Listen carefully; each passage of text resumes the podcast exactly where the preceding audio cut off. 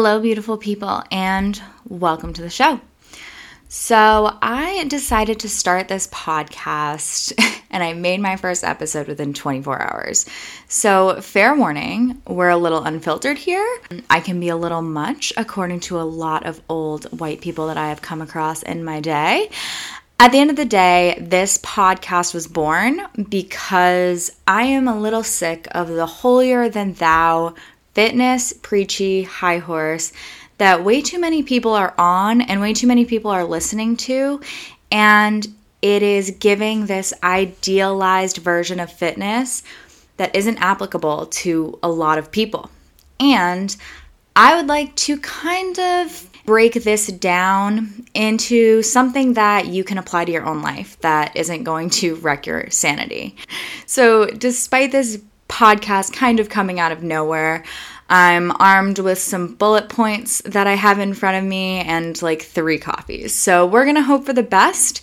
And just as my intro episode, I feel like I should tell you a little bit about who I am, why you should care what I have to say, why you may not give a shit what I have to say, either of which is okay with me.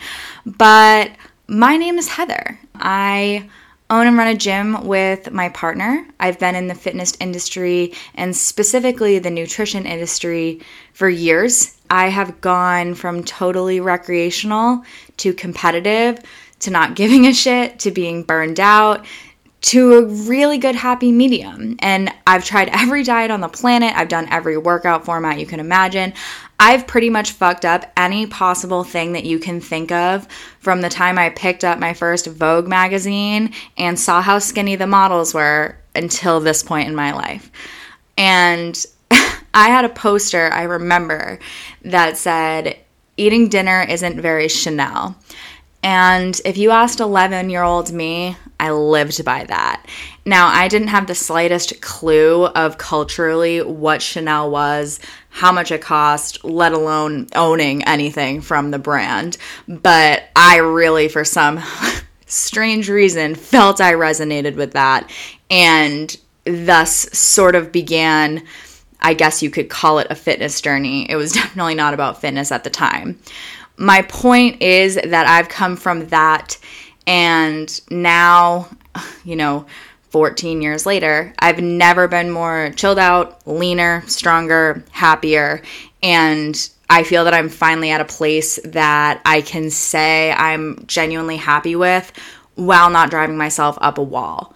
So, my point with having this podcast and my goal is to have people on that know much more than I do to bring a sense of realness to fitness and well being, because I feel like that's incredibly overdue at this point, and also bridge the gap between being this all out person who can never have fun and only eats lettuce or the opposite end of the spectrum where we're borderline sabotaging our health on purpose because it's humorous at that point. And there are so many people that reside in the middle, and yet everything out there is sort of catered for one extreme or the other. Something that really kind of brought this to my attention is I had not one but two clients in a single day kind of come to me jokingly but not and sort of say, you know, oh, like I I would love to be, you know, fit, but I, you know, I drink wine every night or oh, I would love to, but you know, me and my husband go out to dinner 3 or 4 nights a week because of clients or whatever. And these people are you know, they're working out, they're my clients, and they are paying attention, but yet they've deemed themselves unworthy of fitness or calling themselves fit because they have these small things that make them happy. And I think most of us have those small things that make us happy. Unless you are going for the Olympics, you probably don't have to be perfect. And that, if I can show you what to sacrifice and what to not sacrifice, and how you can piece this together to strategically fit your lifestyle while also working towards maybe the fitness goals that you've been thinking about, I feel like I've won. Not taking care of your health because, you know, you drink or you smoke or you do hard drugs every Saturday, like whatever. I don't judge. It, it's ridiculous. It's if you smoke enough weed to kill Snoop Dogg last night, you still have to get up and get your shit done. And if you have really intense goals, you really have to make sure that you can get up and get your shit done. Maybe there's less room for error there. Maybe there's less room for acting like you are Snoop Dogg. But how much we scale that back is really dependent on the outcomes we want. And my whole point is that your intensity of your efforts has to at some point line up with the intensity of your goals if you want to reach them. Or we have to redefine your goal so that your intensity is realistic but can be attained.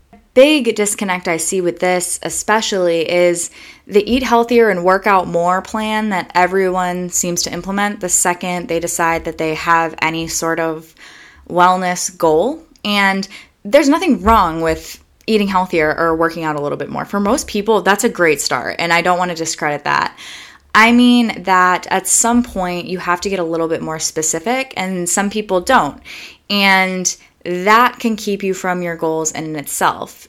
If you want to win a bodybuilding show, eating a little bit less and moving a little bit more is probably not going to get you to the place on the stage that you want to be.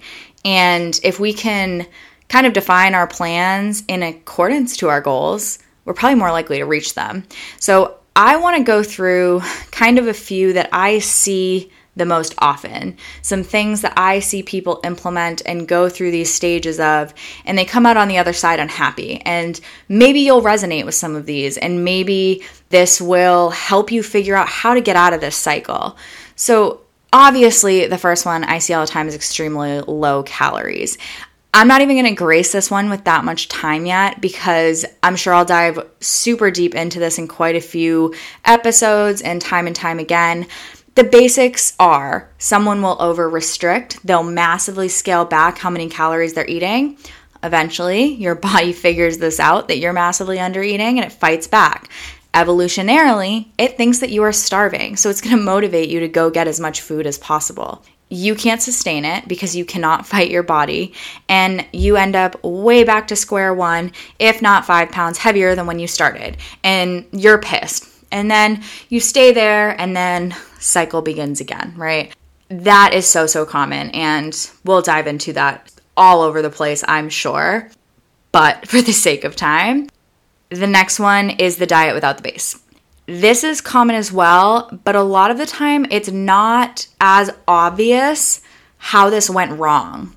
And what I mean by that is people will go into a fat loss phase, which is all fine and good, even if they do it incredibly well. So they finish up, they lose the weight, and they look completely different than how they expected to look at the end of this journey a lot of people picture their leaner body with some muscle mass and you know the shape or the tone that everyone talks about. And muscle tone is a whole nother topic that i could vomit over but i digress. They never spent time in maintenance or in a surplus building muscle so they're just skinnier there's nothing wrong with that, except if you think you're going to finish dieting and look like a superhero or, you know, the Gymshark model who yells at you to do the jumping squats in your living room, you're bound to be a little bit disappointed by this outcome. And unfortunately, muscle mass and strength and all of these things, they're not built on a thousand calories a day. And People will argue with me left and right. What if you're a really small person? Well, this is wrong with me, or I dieted for too long. There is little to no reason that you should ever be eating even close to a thousand calories because most toddlers' average need for calories is about 1300. So Unless you are a toddler sized adult, please don't come at me. I don't want to hear it. You need to increase your caloric intake and you need to do some resistance training. And you're probably going to get those results and be a lot happier with them, even if, you know, you're not rapidly losing weight like we're all taught is the only measure of progress. The final incredibly common example is the idea of just doing what everybody else told you that you should want rather than figuring it out for yourself. There's this trend, especially in the CrossFit space, which is obviously where I am most of the time, where caring purely about performance and not at all about aesthetics is sort of taking over.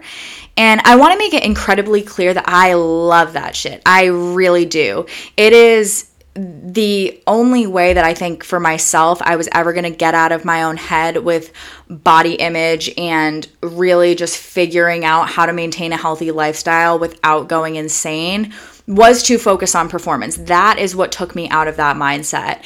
And that's going to be different for everybody, but I'm definitely not shitting on that by any means. I really do believe that that's amazing for a lot of people, especially for a lot of women. However, it suddenly became not okay in a sense to care what you look like. And I kind of call bullshit there. I don't really think that there's anything wrong with having aesthetic goals. I also don't think there's anything wrong with not really caring if you can do muscle ups or handstand walk, or if you just want to look like your bicep is about to rip the sleeve of your shirt. There's nothing wrong with that. Do your thing you are not going to get there by doing endless handstand walking and muscle ups.